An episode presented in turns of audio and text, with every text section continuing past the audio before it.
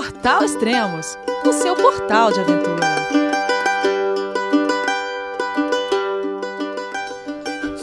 Bom dia, boa tarde, boa noite, bem-vindo a Extremos, o seu podcast de aventura. Esse é o terceiro podcast da temporada 2019 do Everest. Mas hoje iremos recapitular o impressionante ataque ao cume de 2018. Vou falar com o montanhista Gilberto Ten. Olá, Gilberto, tudo bem? João, é você, meu filho? Alô, pai. Eu consegui. Eu tô no cume do Everest. Eu vi, meu filho. Te acompanhei o tempo todo pela sua página Spot. A família de produtos Spot utiliza tecnologia 100% via satélite para manter você sempre conectado em suas aventuras. Fale de qualquer lugar do mundo através do Spot Global Fone e utilize o Spot Gen 3 para estar sempre rastreado e conectado aos serviços de emergência. Desapareça quando quiser, seja encontrado quando precisar. Saiba mais em findmespot.com.br.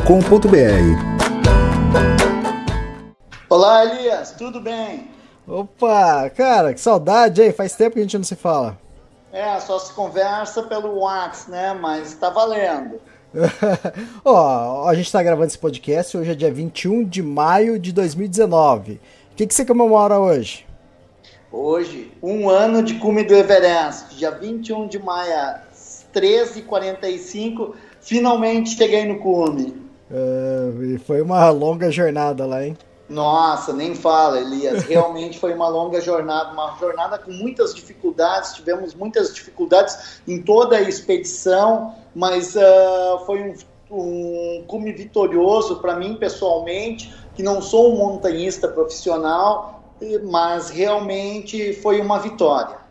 Uh, eu tô, a gente está gravando esse podcast aqui também para eu pagar a dívida que eu tô com os ouvintes, que esse podcast era para é, ser gravado desde o ano passado, né? Mas é nada melhor que agora que hoje a gente tem o Juarez Soares fazendo o ataque ao cume nesse momento. E nesse momento ele tá lá no balcone.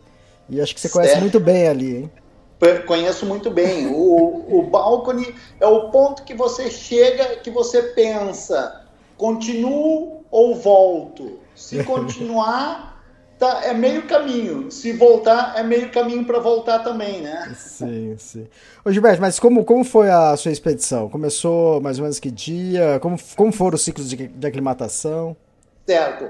Vou, vou te explicar rapidinho, assim. Tipo, chegamos em Katmandu final de março, uh, primeiro de abril foi a chegamos em Katmandu e daí ficamos em Katmandu tipo três dias fazendo toda a preparação, fazendo como eu não sabia quando chegamos em Katmandu um, um dos que estava escalando com o nosso nosso grupo da Mountain Professionals estava produzindo um documentário para televisão americana isso não tinha sido divulgado eu fiquei sabendo disso lá para justamente uhum. não vincular muito na mídia isso para não não criar problema também e como, gravaram algumas coisas em Katmandu, a preparação, nos dirigimos, pegamos o voo para Lukla, começamos, fizemos o trekking que você conhece e fomos até o base, num ciclo de ali, do trekking de nove dias, mais ou menos.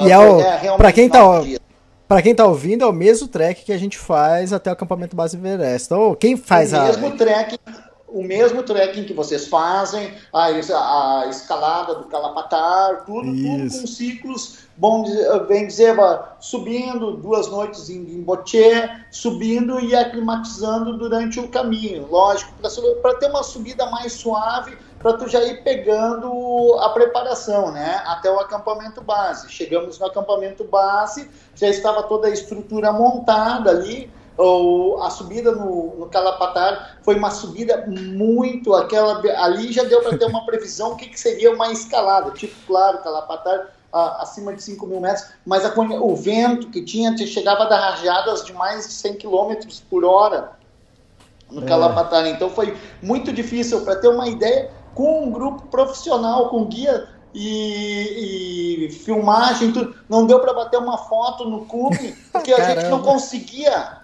nos unir, porque um tinha que ficar segurando na pedra. O outro, daí o outro, quando conseguia levantar, sabe? Foi impressionante. Foi uma aventura aquela escaladinha calapatar ali. E ali é 5.550 metros. Ali, ali é, é aperitivo para vocês que vocês vão encontrar é, pela foi, frente. Foi. Não, não aperitivo, né, Elias? Eu tenho, eu tinha 55 anos, né? Eu fiz uhum. o cume com 55 anos. O, o Everest acima dos 40 já é uma vitória, né? A Exato. gente é, realmente sabe disso, né? Uhum. Ah, de... Antes da gente prosseguir, só para é... Você está com quantos anos? De onde você é com esse sotaque aí? De onde você está nesse momento? Eu estou em Novo Hamburgo, meu escritório é em Novo Hamburgo, eu sou natural do Rio Grande do Sul, da uhum. cidade de Novo Hamburgo, Campo Bom, na verdade, mas trabalho em Novo Hamburgo. Minha residência fixa hoje, durante a semana eu trabalho em Novo Hamburgo, mas a minha residência é em Canela, né, na uhum. Serra Gaúcha, uh, ao lado de Gramado. E trabalho com artigos esportivos, importação. Tem uma firma que distribui material esportivo para todo o Brasil, relacionado nada a montanhismo. Isso ah, vai, tá. talvez tu nem tenha, vai acreditar, mas eu trabalho com skate. Ô, oh, louco! Sim, há 39 anos. Esse ano eu completo 40 anos no mercado de skate. Fui a primeira, uma das primeiras distribuidoras no Brasil, trabalho. Oh, talvez tenha usado isso há 35 anos atrás. É, mas ainda tá. Esse próximo fim de semana, inclusive, eu vou fazer o campeonato. Eu, fiz 10 Caramba. anos no Mundial de Teutônia de Velocidade, que é a ladeira mais rápida do mundo aqui no, no Rio Grande do Sul, né? Que é fantástico. quase, como eu digo, escalar o, o, Everest é o mesmo que competir em Teotônia. Os dois são um risco absoluto. Legal, interessante. E agora você está com 56 anos, Gilberto? É, faz 57 em outubro. Ah, legal. Então, então vamos para os ciclos de aclimatação. Perfeito. Tá, chegamos a, no acampamento base, tu te instala, tudo, a estrutura estava toda montada, fizemos a nossa cerimônia de puja e fizemos o primeiro ciclo. O primeiro ciclo constou em subir campo. Mas esse ciclo eu estou te contando o ciclo todo. Mas claro que antes a gente fez algumas visitas à cascata de gelo, uhum. ao, ao Pulmore ali, tudo. Todo dia tínhamos atividade, não parávamos treinávamos no, no próprio glaciar, e mais o primeiro ciclo foi sai campo base, fomos campo 1, dormimos campo 1, uh, ah, do, dormimos campo 1, no outro dia fomos to, toca campo 2, retorna, dorme campo 1 e desce campo base. Uhum. Descansamos mais alguns dias, próximo ciclo, mais uma semana, Próximo ciclo, fomos direto, passamos campo 1, direto fomos, uh, descansamos campo 1, não dormimos, fomos direto campo 2, duas noites no campo 2, subimos a face ali do, do, lado do, do, do Lotes. é, do, do campo 2, assim ficamos no, na, na aclimatação ali, fomos, daí dormimos duas noites, fizemos o. Tocamos o campo 3, fomos até o campo 3, não dormimos no campo 3, descemos, dormimos de novo no campo 2 e descemos direto ao acampamento base. É, vocês fizeram exatamente os ciclos clássicos de aclimatação. Os ciclos clássicos e ficamos uh, descansando no campo base. Não tocamos a grama, como você falou no, uh, e isso justamente porque o grupo achou que, uh, pela própria situação, assim, o desgaste da descida, tu, tu recupera na descida, mas daí tu, tu pode também ficar muito, vamos dizer, preguiçoso e tal. Não, não, digo preguiçoso na questão de preguiça, mas tipo, teu corpo não continuar naquele mesmo ritmo. Tu talvez possa ver, pode pode ser que tenha um ganho, mas pode ser que tenha uma perda também. Então optamos uh, nesses dois ciclos e subir mais ali, subia uma parte com o humor e descia, ficava o dia todo circulando no acampamento, onde tinha algum, algum lugar fazendo trekkings naquela base ali, mas todos, uh, toda a nossa base foi acampamento base. Não tá. saímos, não descemos do base. É, só para explicar ou tocar a, grama que o Gilberto falou, é que normalmente, depois que você faz os dois ciclos de aclimatação, você desce ou para Peng Bocho ou Nant Bazar, que é onde que eles falam que tem, tem árvores, que tem mais oxigênio para tentar se recuperar pro ataque ao cume. Mas é o que o Gilberto falou, você estando lá, você pode ficar mais preguiçoso, depois tem toda a subida. Tá certo que tem pessoas, acho que você deve ter visto isso lá também, né, Gilberto? Tem pessoas que descem de helicóptero para Nant Bazar, tem gente que desce de helicóptero para Katmandu, né? Então tem, tem várias é, coisas. É, mas depois que o teu corpo está aclimatado, uh, ele não está 100% lógico aclimatado, mas tu já está tendo aquela, uh, já está naquela vivência daquele sistema ali do acampamento base, o preferível é tu te preservar ali. Eu vejo isso do meu ponto. Se eu fosse uhum. fazer de novo uma expedição, eu faria as mesmas situações de novo. Porque tu estando ali no campo base, tu está relaxado. A estrutura Sim. hoje, os acampamentos, eles estão uh, bem estruturados. Tu tem toda uma, uma segurança no acampamento base, uh, de uma boa alimentação. Uh, as condições de dormir melhoraram muito de antigamente. Então, tu ficando ali do, junto com o teu grupo, tu tem uma convivência melhor até. Eu acho Sim. do que tu dispersar e sair dali, né? Exato. E aí depois ciclo de cume.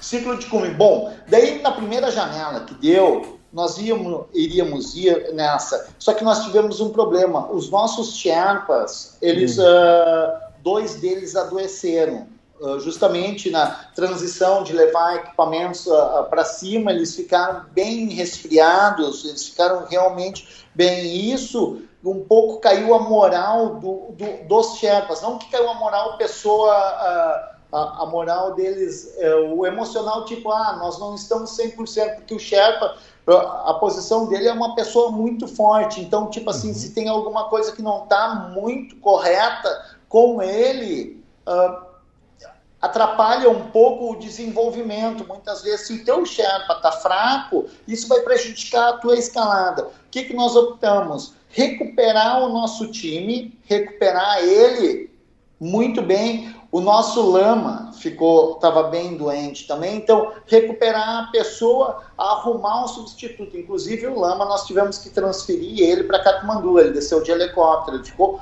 bem doente realmente nessa situação e transferimos ele para Katmandu de helicóptero, arrumamos um outro Sherpa uhum. e preparamos o time e esperamos a próxima janela, que foi essa janela que está acontecendo agora, nessa mesmo, nesse mesmo período que ali que deu no ano passado uma janela mais extensa, mais confortável do que essa que está acontecendo esse ano. E partimos para o ataque ao cume, com um grupo forte nós todos fortes, toda a equipe estava bem forte, justamente para começar o ataque ao cume. Tá, se eu não me engano, o ataque ao cume de vocês foi do dia. Quer dizer, é certeza, foi do dia 20 pro 21. Vocês saíram no dia 20, lá do campo 4, e chegaram no cume no dia 21, né? Perfeito, é. Nós tá. saímos. O, o, nosso ataque ao cume, resumindo, nós passamos, saímos do campo base, Dormimos duas que, que hora, noites. Que horas vocês saíram? Ah, tá, isso. Fala do ciclo de como até o campo 4. É, saímos do campo base, passamos direto pelo campo 1, porque nessa época, nessa fase, o campo 1 já está em colapso, ele já está já tá com grandes uh, uh, crevassos, já tá, ele já está, as barracas já foram muito prejudicadas pelo vento, algumas das barracas já são desmontadas para levar para os campos superiores, né, para não deixar ali passamos direto pelo campo 1, uh, ah, descansamos, lógico, uma, duas horas, fomos direto ao campo 2. Descansamos, dormimos aquela noite no campo 2, dormimos assim, a outra, o outro dia a gente recuperou as energias todas e dormimos mais uma noite, saímos o campo 3. Chegamos no campo 3, mais ou menos, nós não saíamos tão cedo de madrugada, eu optava para sair, tipo assim, a gente saía pelas 5 horas, 5h30 eh, da manhã, 5 horas, tipo, se preparava, 5h30 saímos. Chegamos no campo 3, mais ou menos 3 horas da tarde.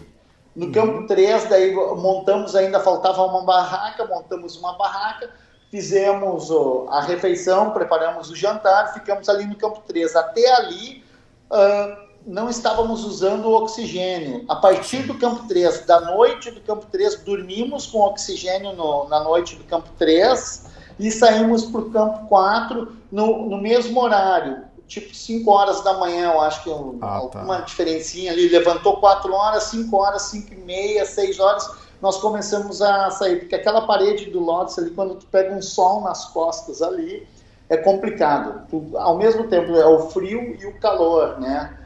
Uhum. Chegamos no campo 4. Aí atravessaram a, a franja amarela, o esporão, tudo, tudo, Genebra. Tudo. É, atra, atravessamos tudo, paramos né, do campo 3, demos uma parada mais acima do campo 3, fomos descansando aos poucos e fomos subindo lentamente, mas com segurança, subindo, fomos subindo, não, não forçando, né, não para, ah, temos que chegar cedo para descansar, não, chegar com segurança ao campo 4. Chegamos ao campo 4 mais ou menos duas, entre duas a três horas da tarde. Uhum. Do, isso do isso dia no dia 20. 20. Aí chegaram duas, é. três horas. Aí o programado é dormir até que hora? Dormir até que horas? Na verdade, nós. Conseguiu dormir? Nós queríamos sair às 10 horas da noite, só que o vento estava muito forte às 10 horas da noite. Chegamos no campo 4, trocamos o oxigênio, fomos para as barracas, um dos meus um dos companheiros da equipe esse realmente ele debilitou o, hum. o Erlen ele debilitou ele chegou atrasado ele chegou muito mais atrasado do grupo e o, o, o próprio time o, os guias optaram para deixar ele no campo 4 que ele realmente ele não tinha condições de seguir para o cume. Ele estava bem uh, debilitado, justamente ele foi forte durante toda a expedição, mas aquele ataque do campo 3 ao campo 4 desgastou muito ele, realmente pelo calor e tudo, desgastou muito. Então ele ficou no campo 4. 10 horas nós queríamos ter partido, 10 horas era simplesmente impossível. O vento estava demais. O guia passou e disse: ó, vamos esperar mais uma hora, vamos esperar mais 11 horas, vamos esperar mais meia hora. 11h30 por um, uma situação assim que é quase que difícil descrever, simplesmente parou o vento, ah, sabe? Do é. nada, parou uhum. o vento, eles tinham já uma previsão que o vento ia parar no, no meio da noite, e mas parou, nos preparamos já naquele momento rápido assim de já estar tá deitado, preparado, trocamos mais uma garrafa de oxigênio e pegamos e fomos ao ataque ao cume. Saímos à meia-noite. Ah, à meia-noite, então, tá. À meia-noite. Saímos um daí. Um pouco mais tarde do que o habitual, né? Um pouco mais tarde do que o habitual. Daí começamos a atacar o cume à meia-noite. Uhum. E fomos subindo lentamente, subindo, tinha mais alguns grupos na frente, mas os grupos na frente a gente via que eles estavam bem mais acelerados, tu vai acompanhando a luminosidade das lanternas, e tu vê que eles estavam bem mais acima. Só que na Lia, tu perde a noção. Realmente, tu perde a noção, porque tu fica cuidando do, do, de ti e dos teus movimentos. Então, tu não pode ficar observando. E tá tudo escuro também, né? Tava escuro, claro, a lanterna ela fica. Tu só tem um facho de luz ali uhum. da lanterna e tu vai olhando. Eu sempre cuido muito, eu olho muito o, o, que, que o meu guia está fazendo, onde ele coloca o pé. Então, eu só vou fazer um movimento quando eu tenho 100% de segurança, sabe? Nada pode uhum. fazer, tudo tem, tudo tem que ser muito bem pensado. E começamos a subir, lentamente, mas subindo, num ritmo normal de escalada. O que, que aconteceu antes de chegarmos até o, a, a Gunur, que era minha companheira, que é, era uma turca que estava uh, escalando junto com, com, conosco, ela começou a ficar mais lenta. Ela ficou muito lenta.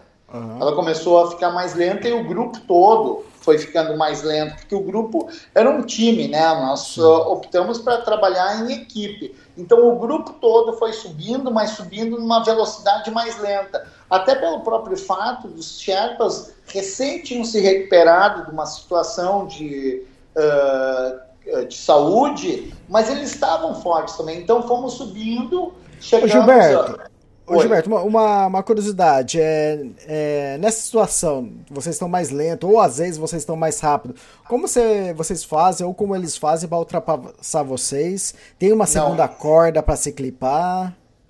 Não. Tem muitos poucos pontos de ultrapassagem. No começo ali, no, no, no começo da, da, do, tu consegue, naquele platô ali do, do colo, tu até consegue passar. Mas depois fica muito difícil, porque não é só uma pessoa que vai te passar, tá, tá, tá subindo um time. Então, uhum. tipo assim, o guia não vai passar os dois que estão à frente, não vai ser só o guia que vai passar, vai ter que passar o montanhista que o guia está acompanhando, o Sherpa do montanhista. Então, tipo assim, o grupo vai cortar. Então, o grupo todo ele subia no mesmo conjunto. Se o grupo parava e os outros quisessem passar, dava oportunidade. Como nós já estávamos no fim da janela, uhum. ou seja, nós estávamos nos últimos dias, se acompanhar ali e ver que foram poucos cumes que fizeram naqueles dias, tinha menos gente na montanha. A minha preocupação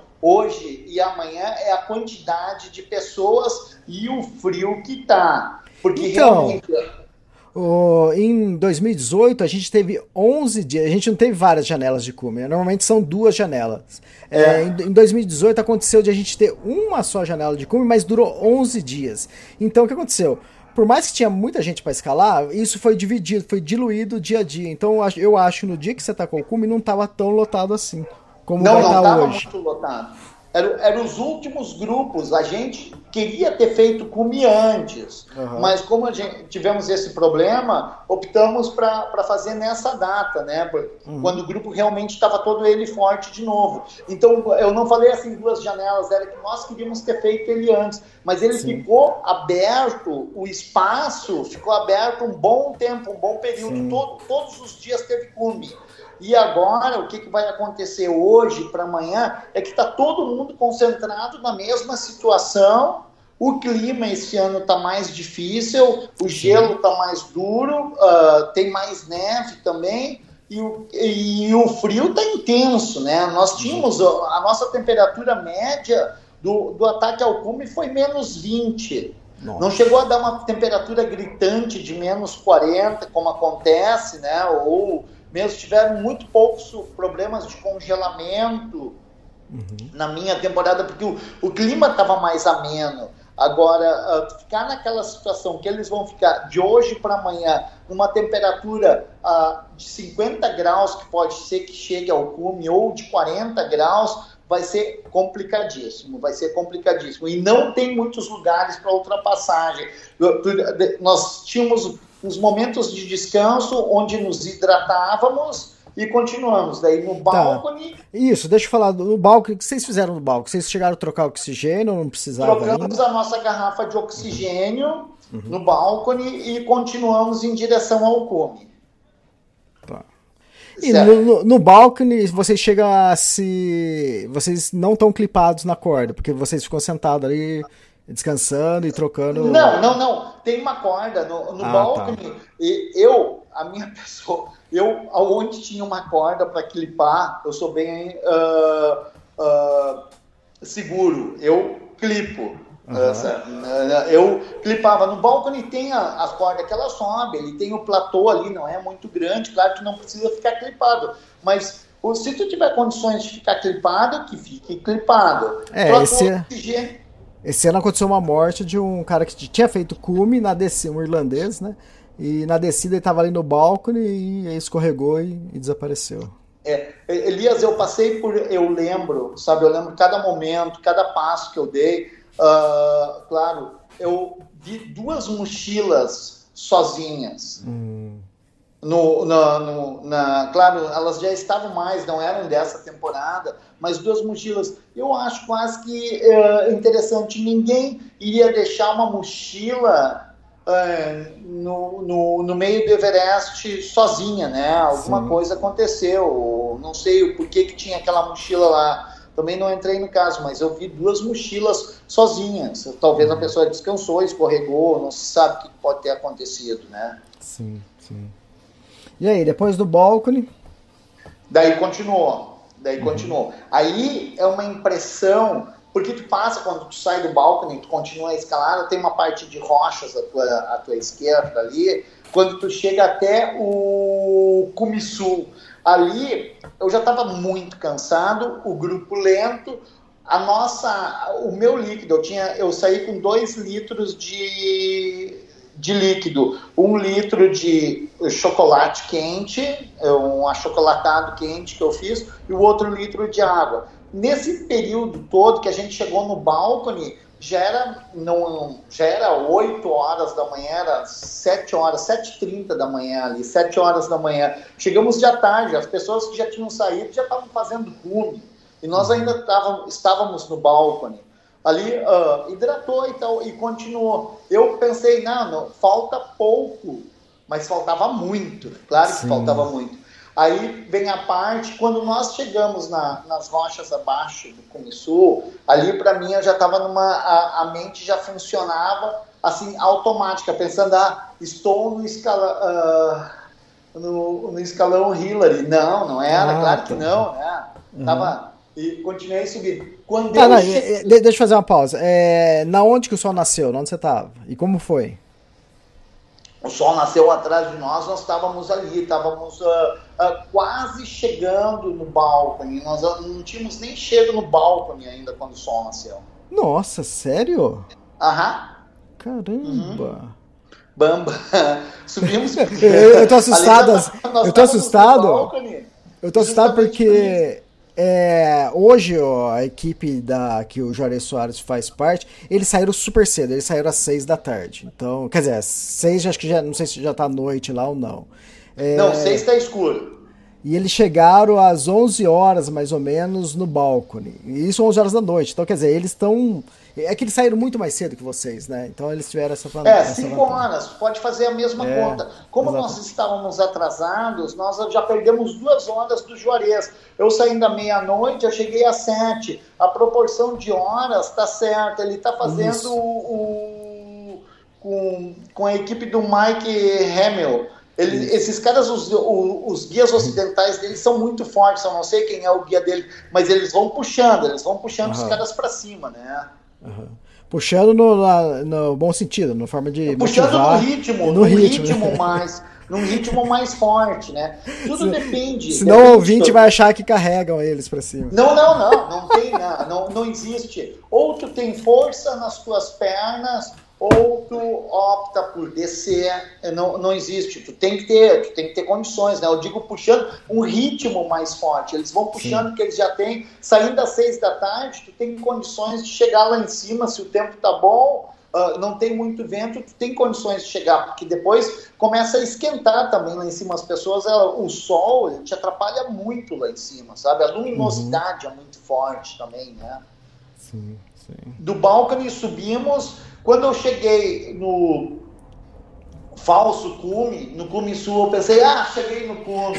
Porque eu já estava totalmente no automático. Daí eu olhei e disse, não acredito, porque tu não tem noção da aresta que tu sobe, daí que realmente tu vê que daí tu tem toda aquela aresta, tu chega no cume sul, daí tu tem toda a aresta para subir, escalão Hillary, daí tu vai chegar. Nós estamos falando ali de mais 200 metros quase de ascensão, né? Que dá. Uhum. Exatamente, uns 200 metros. E, é, aí, e o escalão Hillary, como foi? Hillary. Fácil. Fácil? Olha, fácil, fácil.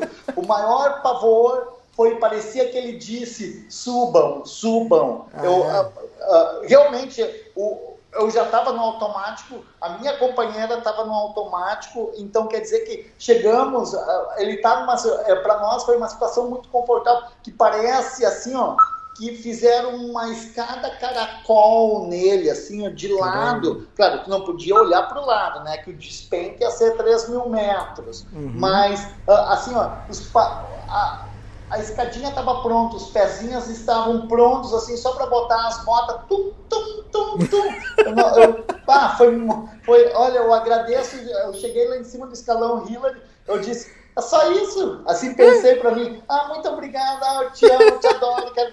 Ah, foi, foi muito fácil. É, vamos falar isso porque a parte mais temida da escalada do Everest é a escalada. É, é mas eu acho que depois mas... do terremoto, isso. eles dizem que deslocou uma rocha ali e quando ele tá, e deve ter dado uma deslocada, que ele se tornou fácil. Eu não sei como eu vou te dizer assim, para mim ele não foi difícil, porque sim, aí eu já estava numa situação, porque dali tu já vê o cume, tu diz, ah, falta muito pouco, é agora ou nunca, é agora ou nunca, vai, vai, vai, ali, sabe? E como nós não tínhamos tráfego na frente, eu acho que o escalão Hillary, ele mete o medo, hoje ele vai meter medo, por quê? Uhum. Porque ele vai estar tá com uma crowd muito grande de gente subindo e descendo, então quer dizer que tu vai perder tempo ali. E ali tu não pode perder muito tempo, porque é muito frio, então tu tem que estar em movimento, todo, o tempo todo em movimento. Então, se eles conseguirem passar o escalão Hillary uh, uh, tran uh, mais tranquilos, daí falta muito pro, pouco para o cume. Tá, mas é, falta muito pouco, é uns 60 metros pro cume, mas esses 60 metros é quantas horas? Não, esses 60 metros, eles, esses 60 metros é mais ou menos uns 50 minutos, 40 ah, é? minutos. Ah, tá.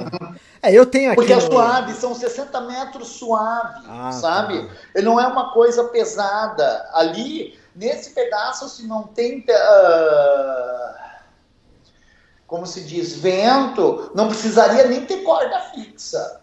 Ah, é uma parede, ela, ela, ela não é uma parede assim tão uh, em aclive, é uma parede mais suave, assim, comparando com tudo, com uhum. o todo, daí tu já tá no automático, daí tu vai puxando o Gilmar e vai subindo. Mas só que quando nós chegamos no escalão Hillary, nós não tínhamos mais água. Aí que foi, hum. ali que foi o maior problema. O grupo não tinha mais água. Antes, quando nós entramos na aresta, nós não tínhamos mais água.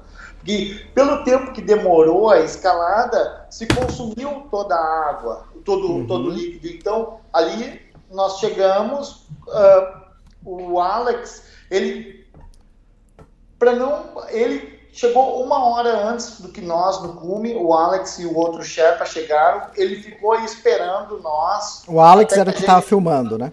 Estava filmando, para não uhum. perder o, o, o, projeto todo, porque não queria. Não, não, o, o, o, grande seria nós, toda a equipe ter chegado junto, né? Uhum. Como daí o Ryan optou para mandar, ó, Tashi, vai você com o Alex, terminam o projeto, que é o Cube, né? Que é o o, o cume do Everest, que é o projeto The Quest, e o Alex fez todas as filmagens do cume, fez, terminou, bem dizer, a escalada ali, e ainda ficou esperando nós 45 minutos no cume, quase uma hora no cume. De, deixa eu fazer um parênteses aqui. É, nisso, eu acompanhando, fazendo a cobertura, né? É, em contato com a sua esposa também. E, e eu tinha no GPS, né, sua esposa Andréia, e eu tinha no GPS o, o Alex. Aí eu avisei, ó, o Alex chegou, mas o, a gente não pode dar certeza que o seu Gilberto chegou, né? Porque ele pode não estar tá junto.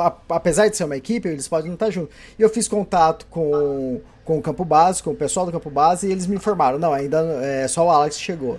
Aí depois ainda demorou para você chegar. Agora pode continuar. Certo. E aí o Alex, ele já sabia da nossa situação, que estávamos, eu e a, a Guno, uh, estávamos numa situação bem delicada, muito delicada. Ele uh, reservou o resto da, da, água dele, ele tinha mais ou menos uns meio litro, uns 700 uhum. ml. Repartimos a água, é, é, eu, ela, mais um gole para cada Sherpa, e fomos a, em direção ao cume e fizemos o cume. E ele daí desceu. Ele tá, não, é, mas você chegou, você chegou que horas no cume? 1 e 45, 13 horas e 45 minutos. Então, e a gente aqui aguardando, fazendo toda a cobertura. Normalmente é, o pessoal chega no cume em torno de 9, 10 horas da manhã. É, eu acho que é o máximo que as pessoas chegam. Se olhar ali, eu me dei o trabalho de olhar todos os horários que consta no, Himalaia Database do, de cumes e eu fiquei procurando alguém que se aproximou da gente. No ano passado nós fomos o cume mais tarde da temporada, 1h45. É quase que impossível. É, é, eles disseram, a própria a, a entrevistadora do, do Himalaia que foi no hotel, ela quis se certificar desse horário de cume, porque ela, até ela, ela, ela perguntou várias vezes toda a situação para nós explicar que realmente o cume foi feito a 1h45, porque é um, é um cume muito tardio, né? Então, é, normalmente o mais tardio normalmente que se pede é meio-dia, meio-dia e meio, né? No máximo, você chegar no cume. Isso já, já tá perigoso também. E a gente. Tá. E a gente fazendo a cobertura aqui, nada do Gilberto chegar e nada, e a hora passando, e meio-dia, e uma hora, eu falei, meu Deus, cadê o Gilberto, né? E, e eu, eu com a sua esposa, e aí, Elias, como tá? Eu falei, não, ele tá pra chegar, falta pouco, agora falta pouco, e sempre enrolando, né? Aí depois é, eu recebi, acho que a notícia já era duas horas da tarde, fazia 15 minutos que você estava no cume. E eu recebi a notícia e passei para André. Falei, André, acabaram de chegar no cume, tá tudo bem, estão lá. Aí ela falou assim: ai, que ótimo, Elias, agora é só descida, né? Não, eu falei, não, tranquilo, daqui a pouco eles estão lá no campo 4, não se preocupe. Aí falou, ah, então, tá obrigado. Nossa, daí foi. Se eu pudesse Chegar falar, é, é, eu não podia falar a verdade. Falar, ó, quem chega nesse horário normalmente não volta, né? Realmente, eu te agradeço de coração que segurou a onda, porque eu, eu fui num emocional difícil já para o Everest, pela própria situação da minha filha, estava grávida, eu tenho uma filha Exato. única, estava grávida, ela, a única coisa que ela pediu para mim, até hoje, de todos os, ela tem 30 anos, disse, pai, quando eu estiver grávida, por favor, não vai escalar. O pai prometeu que não ia, só que ela não me contou antes que estava grávida, foi um presente de Natal e eu já estava com o projeto pronto, né? Então quer dizer que foi uma situação assim familiar uh, difícil. Pensa, é, ela, esteve comigo durante toda a, cobertura do ataque ao cume e ela fez contato comigo. Eu falei, Elias, me passa toda a notícia que você tiver do, do meu pai, né? Aí eu conversei com a Andrea, aí a Andrea falou assim: Ah, não sei, a Rebeca acho que não tá acompanhando, não. Eu falei, não, tá sim, ela tá comigo no contato. É, foi um verdadeiro psicólogo nessa parte aí. Eu te agradeço, essa aí eu te agradeço de coração, porque realmente tu deixou as meninas tranquilas e eu sabia que as pessoas, fica, se elas ficassem tranquilas, eu ia ficar mais tranquilo Exato. também. Mas eu não digo que eu cometi erros de talvez não ter desistido antes, mas o cume era muito próximo, Elias. Aquilo que te bate, de tu, tu ver o cume ali e tu ter a vontade de conquistar, uh, não de conquistar o cume, mas de realizar aquilo ali, uh, sabe, fica quase que no automático usando a tua última energia. Aquela Depois, a famosa febre do cume, Gilberto? Total, total, total, porque uma vez eu te questionei a respeito de tirar as luvas do cume, talvez tu recorde. Uhum. Se tu vê a minha minha foto, tu vê, olha as minhas fotos. Eu tirei as luvas, tu não sabe nem o que está passando. Elias, Nossa. Eu parecia que eu já tá, tinha feito 10 cumes, inclusive o meu Sherpa, porque ele sabia, ele sabe que eu sempre levei. Eu levei a caneca que a minha filha deu com o nome do meu neto, de, dizendo que ela estava grávida, eu levei junto. Fotos da família, a bandeira do Extremos, que eu acho que é fundamental. Uh, mostrar e registrar que uh, tem pessoas que, uh, que, que, valorizam isso também. Uhum. E uh, tudo. E o meu guia perguntou para mim, Gilberto, tu, tu não vai bater as tuas fotos? Eu disse, para quê? Eu nunca vou esquecer disso. Depois eu era o, a piada do acampamento. Para que bater as fotos? Eu já tive aqui, eu tenho tantas fotos daqui. Daí eles viram, não, ele não tá bem. Não tá... Sim, porque as fotos que eu tenho foi o meu chefe que bateu com é... o celular dele. Porque eu Caramba. disse, ah, não preciso foto, já tive aqui, ó, ali, ó, Tibete, ali, ó, já fui ali, aqui. E o cara disse, nossa, ele tá totalmente. Tá, tá viajando. Aí, viajando. Aí ficamos 40, 30 minutos ali, porque nós estávamos sozinhos. Não tinha grupo escalando, não tinha mais grupo descendo. Era só nós no cume sem água e nada. Caramba. Eu senti depois, eu vou dizer o que, que aconteceu depois. Aí tá, então o, o, guia bateu as fotos, tudo. É que esse momento se passa muito rápido.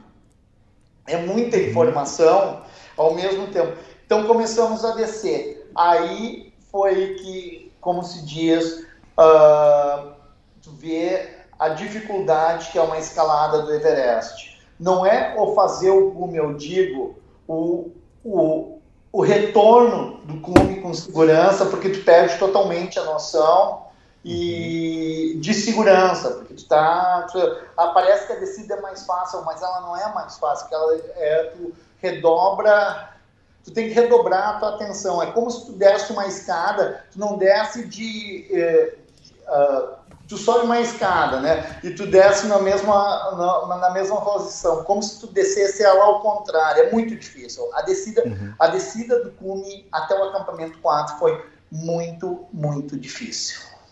Ah, vocês levaram quase 14 horas para chegar no cume. É, quantas horas para descer até o acampamento 4? Nós saímos do cume, bem dizer, nós saímos do cume 2h15 Uhum. Ficamos 30 minutos lá. Chegamos no acampamento 4, mais ou menos quase 8 horas da noite. Sem água, inclusive daí, o, como o Tachi já tinha chego no campo 4, o rádio passava a dizer, não, estamos mandando água para vocês, desçam com calma que a água vai subir e tal. Uhum. Só que a gente, tu, tu acreditava naquilo, mas ao mesmo tempo não, tem, não existe uma ló... Uh, uma, uma situação que, tu vá, que alguém vai subir para levar água para ti, Sim. sabe? É muito difícil. Mas o Sherpa, o nosso Sherpa, pegou dois, dois litros de água e subiu o máximo que conseguiu, mais ou menos uns 200 metros até 8.200 e deixou as duas, duas garrafas de água para nós. Nós chegamos nessa água, é, é foi muito emocionante, porque todo mundo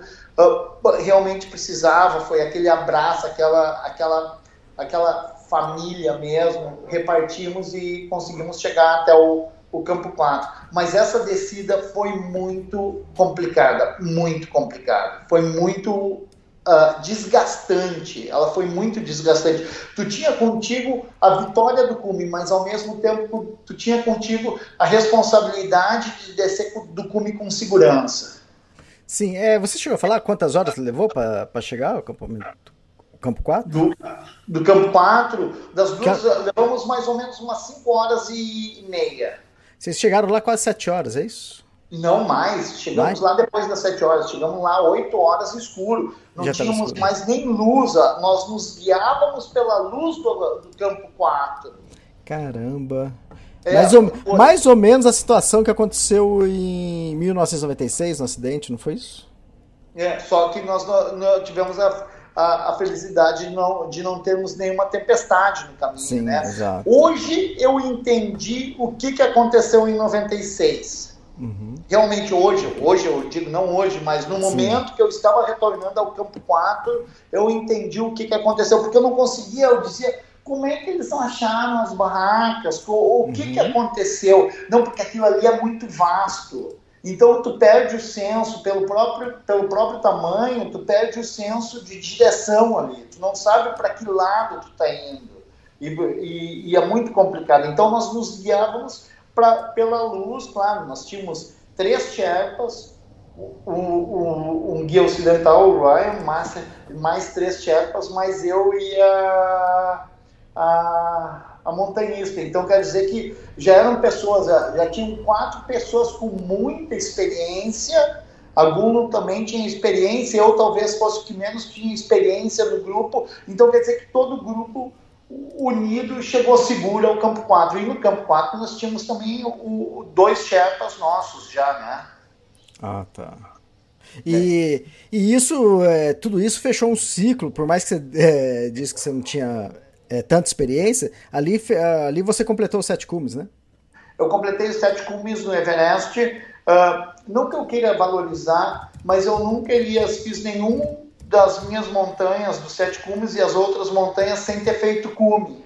Uhum. Por isso que eu até uso o nickname, o codinome de topo, né? Que eu só posso ah. usar até o dia que eu não uhum. falhar, né? Uhum. Depois passou, nunca mais vou, vou usar que foi uma brincadeira que aconteceu no, no Equador. Eu fui fazer um training no Equador justamente com o, que esse que está fazendo a achando a, no, a, nova rota do Everest, o Menatopo. Ele foi meu instrutor no, no Equador. Uhum. E ali começou a brincadeira topo, topo, topo, porque na verdade ele é topo, né? Eu não sou hum. topo nada.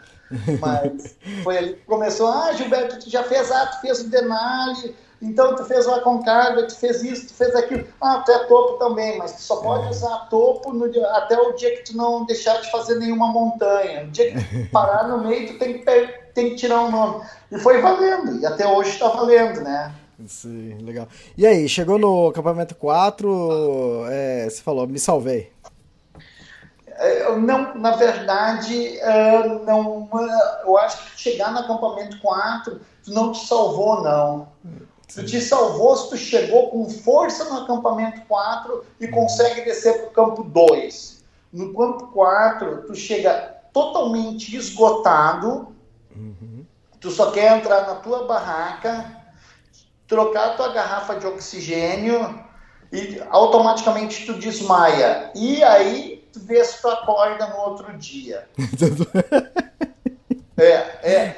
Tu te salvou quando no, no, no, outro dia tu abre os olhos e tu diz aonde, tu te pergunta onde eu tô, ah, eu tô aqui, ah, o que que aconteceu, ah, o que que eu faço agora, sabe? Mas realmente chegar no campo 4 não quer. Tu tem N relatos de pessoas que, infelizmente, Exato. eu vi montanhistas que faleceram dentro da barraca de exaustão, né? Exato. Então, chegar no campo 4, tu não, não, tá, não, não tá salvo, não. Uhum. E aí, dormiu, descansou, acordou zerado ou não?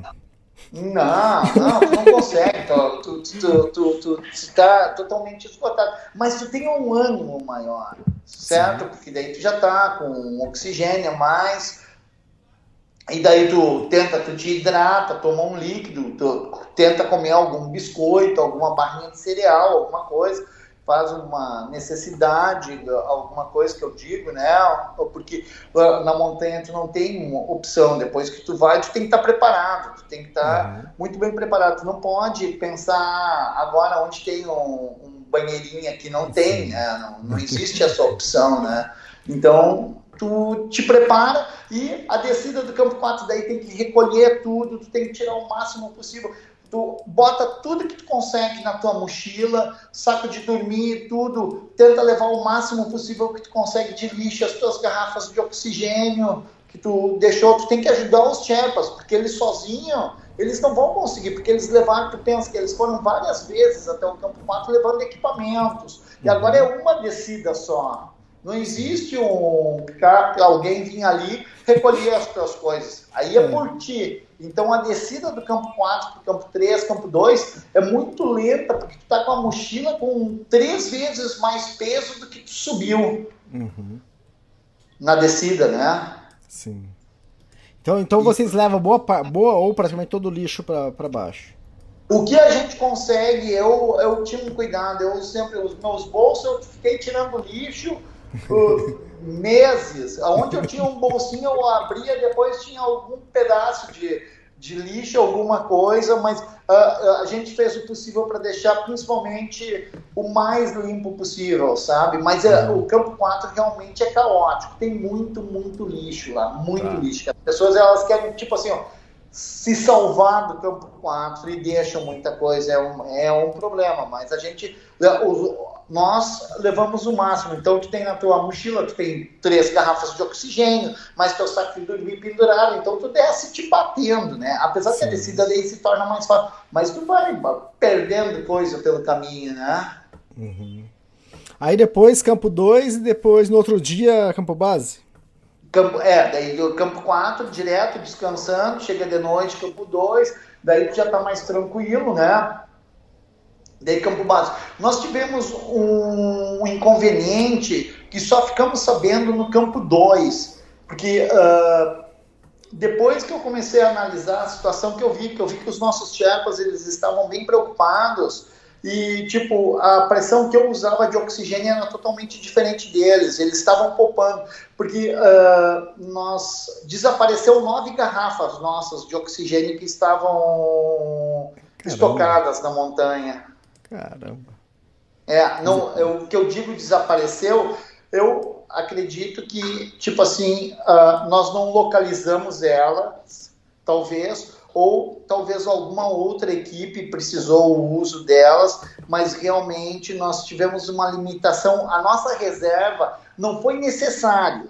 O que, que nós tivemos? Nós usamos e deu certo. Mas se nós tivéssemos tido algum imprevisto, Uhum. Não teria. Não sei como é que teria ficado a situação. E nunca foi muito bem esclarecido o que, que aconteceu ali. Tipo, depois de ter feito, depois, tipo assim, ah, deixa isso, passou, alguém precisou. Tu não vai para analisar o porquê da situação, né?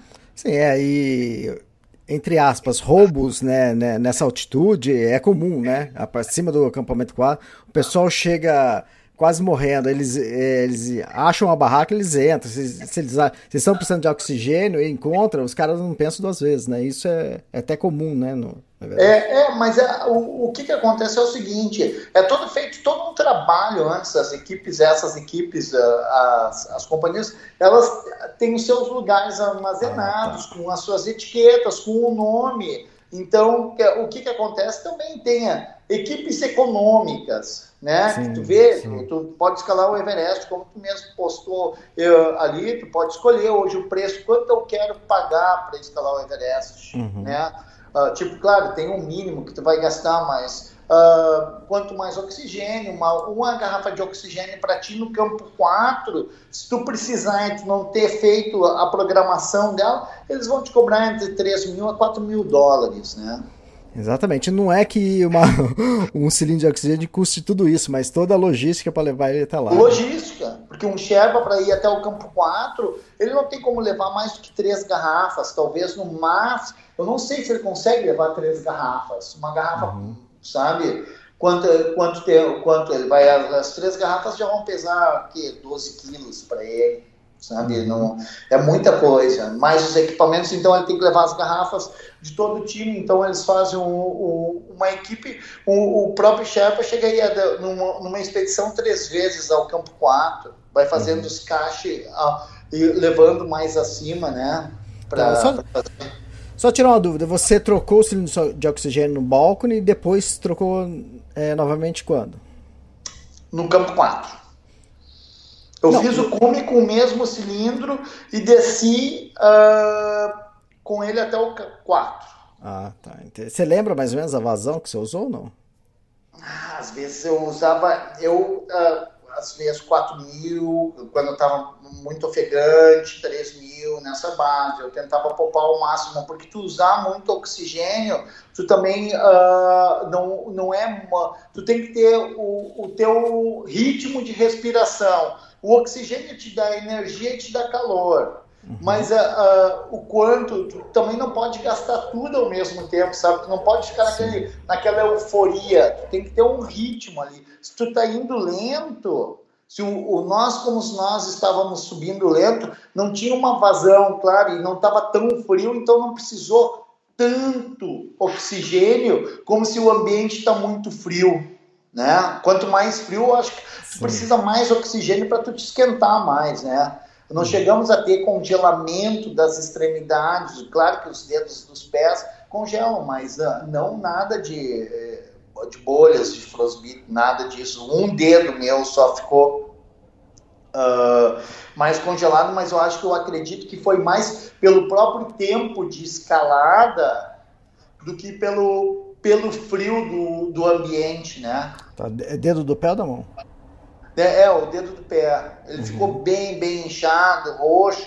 Mas aí depois de massagem, essas coisas, perde a unha e tal, ele recuperou, mas ele ficou aquela, ele ficou aquela, aquela, como é que é, aquela batata roxa, sabe? Ele uhum, ficou sim. bem feinho assim, uhum. sabe? Bem inchado. Mas ele recuperou com o tempo, ele recuperou o dedo do, do meio do pé, não, não deu para para ter um problema mais grave depois, não foi assim tão tão grave. Ah, fantástico. E qual foi o prazer de concluir todo esse projeto dos Sete Cumes? Bah, foi muito, muito legal, porque foi um projeto que começou assim. Eu, a primeira vez que eu fiz o trekking para o acampamento base, eu convivi com pessoas de montanha, uh, conquistei muitas uh, amizades, nós nos tornamos. Uma, sabe que a montanha ela tem ela, ela, ela cria uma grande família tem, as pessoas são, são diferentes na montanha. Se, um, se, o, se o mundo vivesse de montanhas, eu acho que a gente ia ter um mundo melhor. verdade, verdade. É, é, totalmente diferente. E eu, eu fiz, consegui fazer todo esse projeto. Claro que, uh, vou te dizer, não sou uma pessoa profissional em montanhismo, mas eu consegui conquistar e quero continuar, não quero parar. Esse ano que eu dei um, um tempo, porque o neto nasceu, tá super lindo e tudo, estou curtindo com ele. E mas pro ano que vem, com certeza, espera que tu vai ter que acompanhar algumas aventuras aí, que já tá, já estão sendo planejadas. Nada de tão audacioso, alguma coisa abaixo do, do Everest, né? Bom, mas também agora tudo é abaixo do Everest também, né? É, tudo é abaixo do Everest. Mas claro, as montanhas eu não vou conseguir me afastar das montanhas eh, de forma nenhuma. Quero ver se no ano que vem eu volto pro, pro Nepal, vou, vou ver alguma coisa. Tenho, não sei, talvez um Amadablan, Lobuche, ou mesmo ir para o Tibete tentar algum 8 mil lá, o Choi ou não sei ainda o que, que vai acontecer, mas com certeza as montanhas estão na minha vida. Eu agradeço por ter uh, tido essa experiência e peço que as pessoas, por mais simples que sejam, assim, acreditem uh, no potencial que as montanhas podem, elas podem transformar as pessoas, ou mesmo no trekking ou alguma coisa, uh, tu, tem uma imersão junto a as montanhas, as pessoas diferentes que você conhece, o tipo de vida que você é, adquire é muito gratificante. Eu só tenho a agradecer. Ah, fantástico. E obrigado pela essa mensagem se, final. É, não sei se ficou muito boa, não sei se eu consegui transmitir, mas o que eu peço é o seguinte: sejam felizes, com qualquer projeto, qualquer coisa que você vá fazer, faça com vontade que isso aí vai te trazer alegria. Exato, fantástico. Ô Gilberto, oh, obrigado por, por ceder esse tempo para gravar esse podcast. Com certeza todo mundo estava é, aguardando ele e o pessoal vai adorar. E obrigado e até a próxima, então. Tomara, tomara, tomara que tenham muitas ainda. Legal, obrigado, Gilberto. Até mais. Tchau, tchau. Tchau, tchau.